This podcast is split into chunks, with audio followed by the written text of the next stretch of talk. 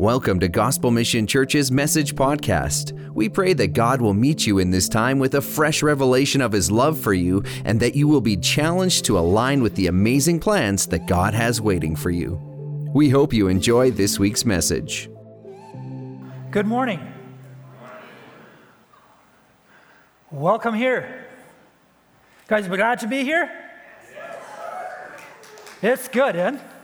It's good to worship together. It's good to sing together, good to see faces. Welcome here. How many of you are feeling a little bit stretched thin after the last little season? Oh, that's not a whole lot of you. Maybe there's more online who are feeling that online presence. Welcome here as well. Anyway, so my question is for those of you who are feeling a little bit stretched or have felt a little bit stretched in the last while, uh, why do you come to church? Not a bold question. I know like it's kind of like in your face question. I'm, I'm aware of that. You're welcome here, so don't, don't take it the wrong way. But why do we come to church? We expect God to show up, right? We come, we come because we, we expect God to show up. We don't know when, we don't know how, but we come because He says, Come, and we expect him to show up. We want to experience him. We want to worship him. We want to see people. We want to experience him. This psalm that we're focusing on this weekend is Psalm 44, and it's actually my, my testimony, really, of, of God showing up and that whole story of what happens in the process, or how do we set up ourselves so that God can show up. This is my testimony I'm sharing with you today. It's found in Psalm 44. But before we go there, Let's pray, okay? Father, we come to you, and uh, like we just sang, you're the God who fights for me, Lord of every victory. Alleluia, Yahweh. It's you, God. We turn to you, we look to you, and Father, we invite your presence, we invite your leadership and your guidance here this morning online or physical.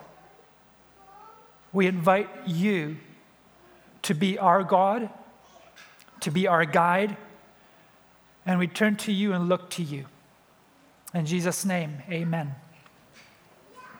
Psalm 44 is a psalm that was written for the entire nation of Israel.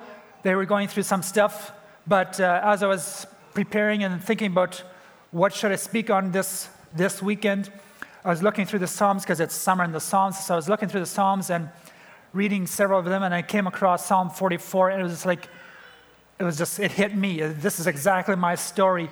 And so, it, like I said, you're, you're going to be hearing part of my testimony this morning based out of Psalm 44. It starts off with, We have heard with our ears, O God. Our ancestors, ancestors have told us what you did in their days and days long ago. With your hand, you drove out the nations and planted our ancestors. You crushed the peoples and made our ancestors flourish. It was not by their sword that they won the land, nor did their arm bring them victory. It was your right hand, your arm, and the light of your face, for you loved them. So this author is taking a look at the past, saying, When I look at the past, God, it was you. It was you who did it. Then he takes a bold stance. Part two of the psalm says, In light of the past, I now choose. You are my king. You are my God. You're the one who decrees victories for Jacob.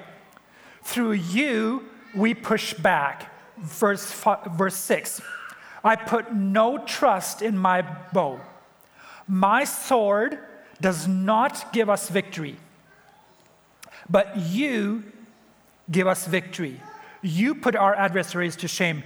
In God, that's you, we make our boast all day long. And then you have that word Selah at the end there that's kind of like saying, well, that's a mouthful. I'm just going to sit here and let that soak in what I just said. I've got the past. Now I sit here and I just let it soak in. What did I just commit to? Just sit.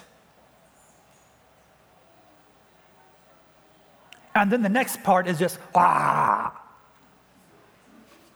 Look at this. That's part three. But now, this is you is God. But now you, God, have rejected us and humbled us you no longer go out with us.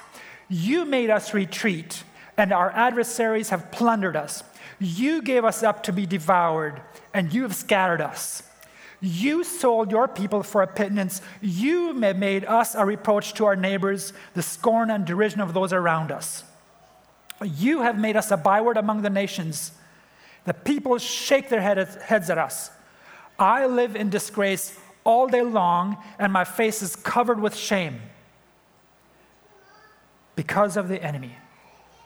So you have this author that's saying, I've got my past, I make a stand, and then now just turns a complete turnaround and says, It's actually you, God, who's causing my issues right now. And it actually gets worse than this, the, uh, more bolder. Uh, the fourth part is all this came upon us, though we had not forgotten you. We had not been false to your covenant. Our hearts had not turned back. Our feet had not strayed from the path. But you crushed us and brought and made us a haunt for jackals. You covered us with your or covered us over with deep darkness. If we had forgotten the name of our God or spread out our hands to a foreign God, would not God have discovered it? Uh, of course, He knows the secrets of the hearts. Yet, for your sake, or in other words, it's because of you that we're a joke. So, you have the psalmist that says, I've got my history of God showing up. I choose to make a stand, and now I've got problems galore, and they're actually because of you, God. The one, the very one that I committed to is because of you. And the last part of the psalm says, Awake, Lord. Why do you sleep? Rouse yourself. Get out of bed. Do something. Why are you hiding? Rise up and help us, rescue us because of your unfailing love. And the psalm ends there. It's like, okay. So when I read this psalm, it's like, said, oh, God, what in the world? We, you, you were faithful. We see that in our past. I made a commitment to you, and now everything is going wrong in the present. And the psalm just ends there. Like, I like Cinderella stories. You know, Cinderella movies, you all have watched them, I'm assuming, even the men among you. Uh, you've, you've watched them like everything's a little bit tough, and then it gets tougher, and then all of a sudden, la la la, and all is woo, right?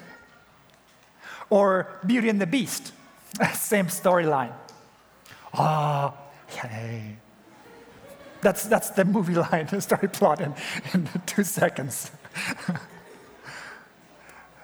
I like those stories. And I like the God who works like that.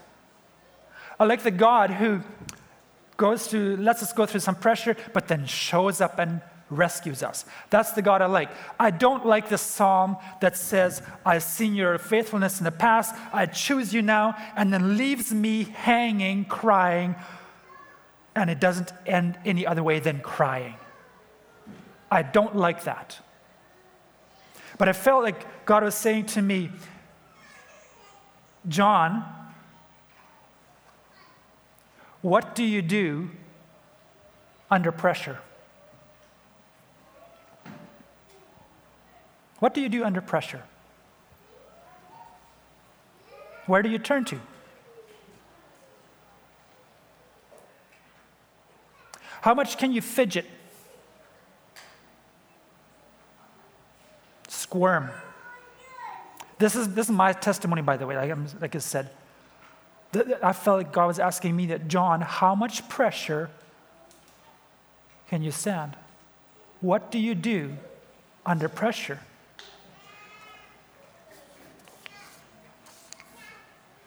You see, I've got my history. I have my history where I have times and moments where God showed up in my life, and I know without a doubt that was God.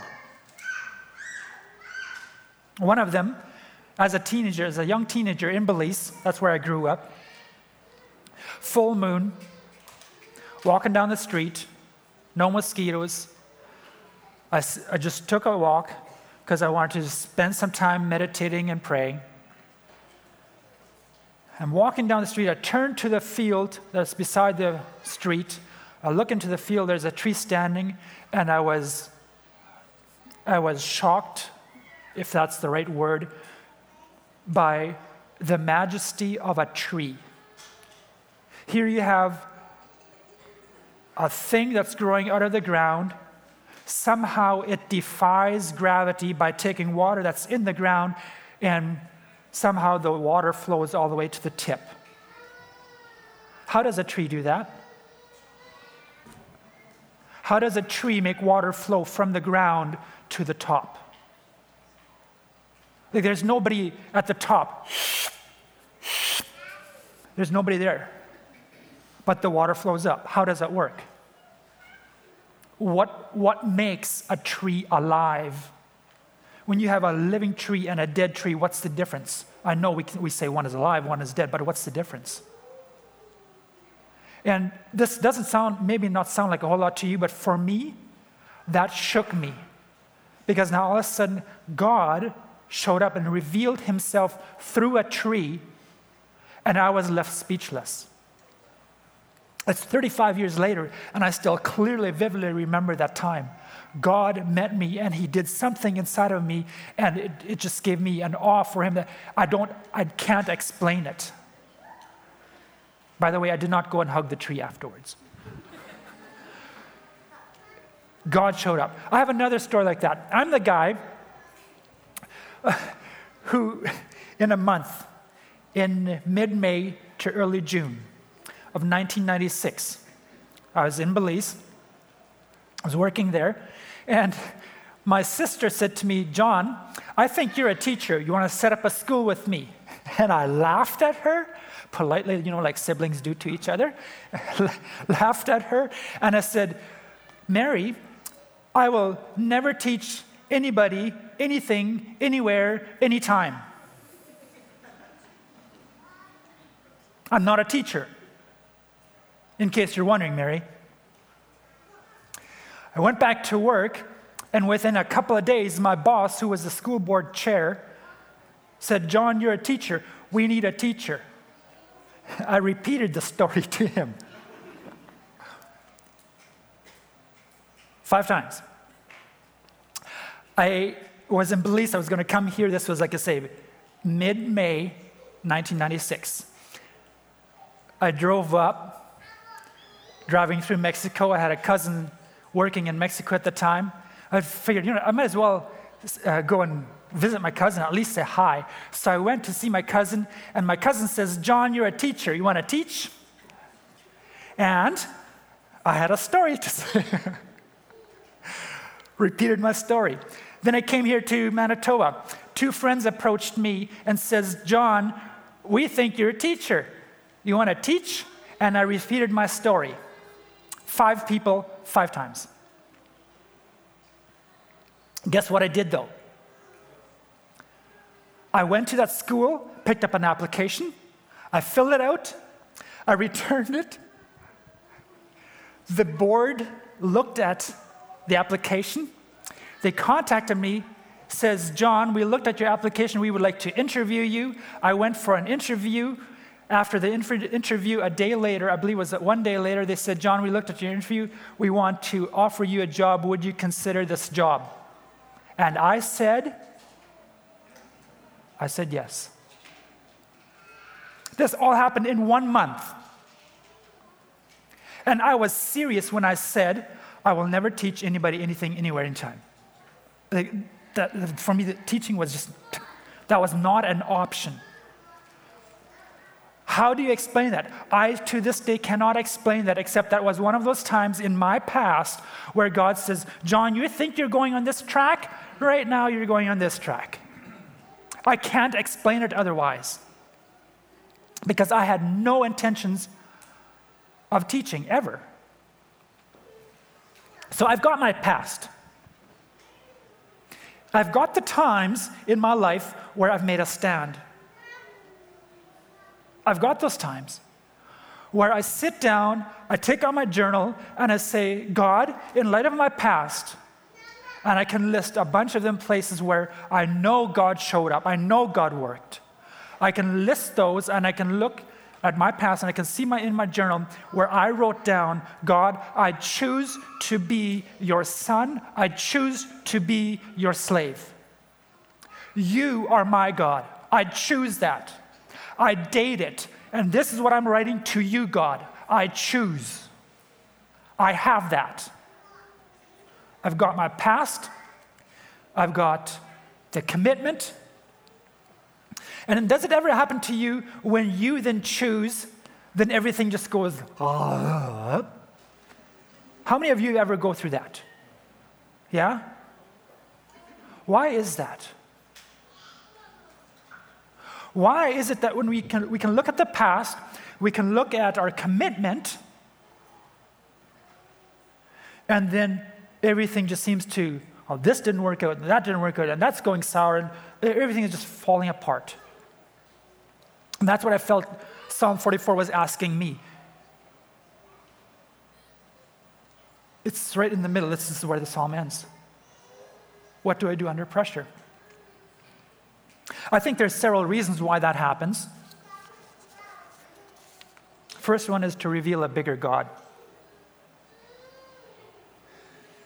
I look at my life. Why do these things happen? They reveal a bigger God. My thoughts are not your thoughts. My ways are not your ways. As the heavens are higher than the earth, so are my ways higher than your ways, and my thoughts than your thoughts. See, if we could take everything we know about anything and everything that we as humans know, if we could take everything and put it into a ball, God works outside of that ball endlessly. Everything we know and everything we can touch can be packaged up in one ball. God has no limits outside of that ball. I don't get that. He also comes in and moves inside that ball. And my past is a testimony of that, of God meeting humanity. But God is not limited to this ball. God is not bound by my thoughts as far as I can think, nor by as far as I can understand or see. God is not limited to that. I think we go sometimes go through stuff because he wants to reveal that he is bigger. Whatever it is that we're facing, he is bigger. Limitlessly bigger. Secondly, I think, I think he wants to reveal himself as a warrior God. God is a warrior. He's not a timid, little shy, sweet little Jesus anymore. He is sweet, but he is a ferocious warrior. Revelations talks about that a little bit. I saw heaven standing open, and there before me was a white horse whose rider is called Faithful and True. With justice he judges and makes war. His eyes are like blazing fire, and on his head are many crowns. The armies of heaven were following him. Out of his mouth comes a sharp sword with which to strike down the nations. It's as if God is saying, I've got a ton of crowns on my head. It's because I've won every battle there is to win. I've got every crown there is to have. I've got it. And then he invites his whole army of heaven, the whole army of heaven, to come to a war. And it's if, uh, according to this verse, it's, as if, it's almost as if Jesus is saying, by the way, army, I'm just inviting you to come and watch. I'm not asking you to come and fight. I'm just coming, inviting you to come and watch what I alone will do. because it's the sword out of his mouth. By his word, he speaks, and the world, this world that we stand on, just appeared. By the same word, by the same mouth, he's going to speak, and this world will disappear. And there are many times in the scripture where God says, I want to be your warrior. I want to fight for you. I want to pick up your battle, and I want to carry it for you. And I think God wants to reveal himself as a warrior who is very, very capable. A capable warrior. My choice of weapons shows how big I think God is. See, we all go through stuff. We all have times where, where it's tense, whether it's marriage or whether it's finances or relationship or raising kids or dealing with parents or whatever it is. Whatever it is, we all have times where we go through battles. The weapon I pick up to fight that battle shows what kind of a trust I have in God, what kind of a God I have, shows what kind of a warrior God I have. So if I pick up the battle, or if, for, for my battle, if I pick up the weapon of skill, I'm just going to learn more, I'm going to practice more, I'm going to be more fluid, more efficient. It shows how much trust I have in God. If I pick up the battle or the weapon of money and say, with money, I'm going to be able to get my way, it shows how much trust I have in God. It shows the capability of my God, what I think God is capable of. If I pick up the weapon of social media or strategy, personal influence, or there's tons others, right? The weapon I choose to fight my battles with shows how much I trust my God to be able to fight my battles. I'm not saying that any of these things, by the way, are wrong. I'm not saying that money is wrong, or I'm not saying skills are wrong. As a matter of fact, we should be the best that we can. I'm just saying that the weapon is not the warrior.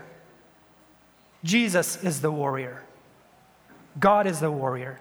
And He'll give me the strength to wield my sword, whether it is social media or money or influence or whatever it is. He is the one who gives it to me. But it is He, not the weapon. Thirdly, I think these things happen to us, to us to test us and to purify us. James talks about this. Tri- trials test our faith. Testing can also help remove idols. An idol is anything that we turn to and we expect it to do something for us that only God can do. That's an idol. So, if you expect that those contacts that you have and those, those persuasive language that you have, if you expect that to win the battles for you, that is an idol. And God doesn't like idols, and I think God wants to take them out of our lives. Again, I'm not saying He doesn't want us to have contacts or to have skill. But if, if our skill, if our contacts, if that's our weapon, we've got some purifying that needs to happen. Hebrews talks about this as well. Endure hardship as discipline, any hardship. Endure hardship as discipline. God is treating you as sins. Why? God disciplines us for our good, that we may share in his holiness. Anything that distracts us, he wants to remove that. Point number four, I don't like this one very much, but it's unknown. Why do we go through this stuff? Sometimes we just don't know. And we won't know. And this is the part that, the, that I didn't like about the Psalm 44. you know, like I said, I like the Cinderella stories that have the happy endings. I like the parts where, where God breaks through. And I've seen it in my past. But I believe we have to have point four, otherwise, we have a packaged God. And God cannot be packaged. He is bigger, He's more than that. Point number five to cause holy discontent. And this is a good thing. So if I think that my work, if I work harder, if I just work harder, if I think that that will get me through, and I work and work and work and I burn out, all of a sudden I see that work, work, work, work, work, work, work is not able to meet what I need. And it causes me to put work in its proper perspective. We're commanded by Scripture to work, to work hard. But work no longer is my Savior. Work becomes a tool for the Savior. So, if all of a sudden I have discontent with work or with skills or with whatever it is that I had, I believe we go through stuff to cause discontent to show that these, these strategies that we've had won't cut it. Then the next point is point number six it causes us to shift our focus onto something else. If this thing doesn't cut it anymore, well, what does? We fix our eyes on Jesus, the author and perfecter. He's not only the, he's not only the guy who starts it, he's also the guy who perfects it. He finishes it, making it complete and whole. That's what this also causes us to. Number seven, there, it causes us to grow our faith. Faith comes by hearing, and hearing by the Word of God. I've got my stories where I heard God, where I experienced God. It's because of some of these stories that I'm recollecting still 35 years later with I can see it. It's because of this that it affects my present journey. It affects my faith in God. I've seen it. And that's the last part of it is uh, point number 8. It gives us a story. It gives us a story. I like 1 John 1 1. That which was from the beginning, which we have heard, which we have seen with our eyes, which we looked at, our hands touched it. This is what I'm telling you. The author is saying, I saw God move. I heard him speak. I touched it. I experienced God moving. And I'm telling you what my story is. It's my story of God, the supernatural, coming into this ball of humanity and saying, I'm going to move in where the supernatural meets the natural. That's what this is all about. It's, it gives us a story. And this is a story that I'm sharing you. Like, like what I'm telling you right now, this happened in the, is, this is, I'm still in the middle of this. I'm asking myself now, John, how much pressure can I stand? And what is God trying to do in my life? Why am I going through this?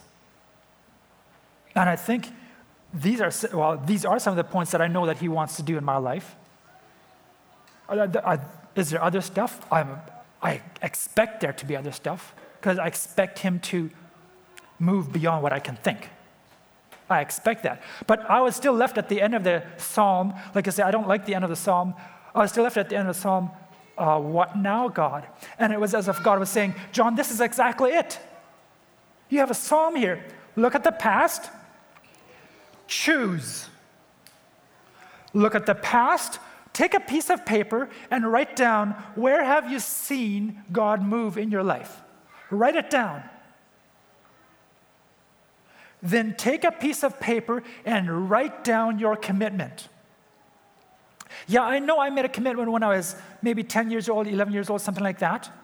I accepted Jesus as my Savior. But today, take a piece of paper, write down, You are my God. Signed, John Friesen, dated August 8th, 2021. God, you are my God. I choose you and nobody else.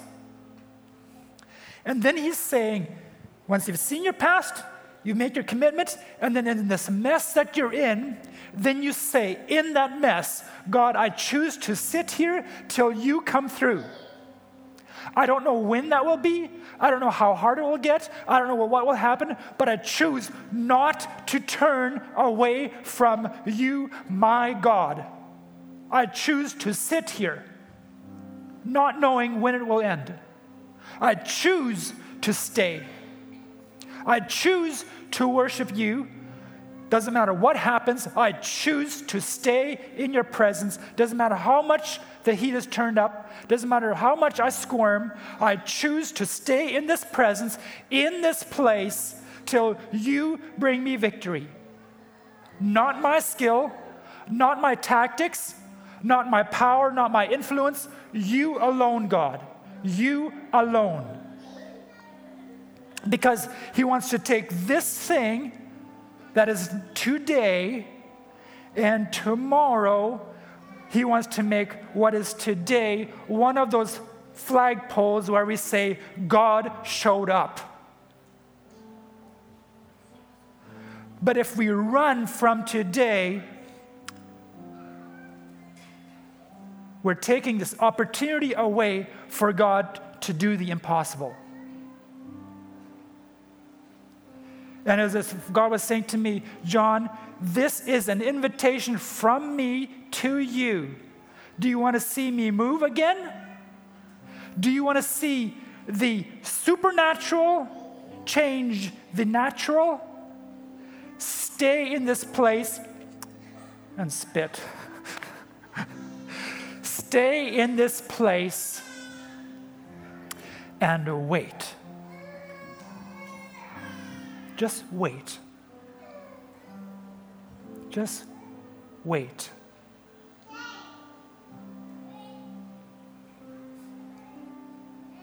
Just wait. And like the psalm says, very raw language, very you'd almost feel like it's harsh language. Bring it all. Doesn't matter what you're going through. John, I want you to bring it all. Hold nothing back. Pour out your whole heart, all your emotions, all your feelings, all your thoughts. Pour them out to me, but bring them to me, and then watch what I will do in my time. My time.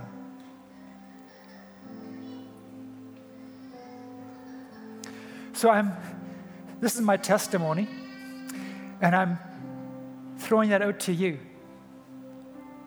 I don't know where you're at, but I believe God is inviting you too. This is Psalm 44. God is inviting you too. In this moment where you're stretched thin and you don't know what to do, give it to God.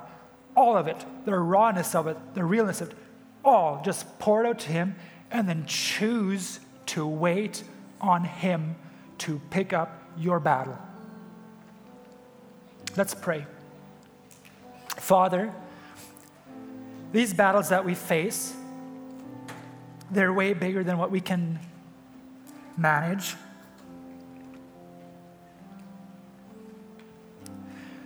They're bigger than what we can finagle our way through or strategize our way through.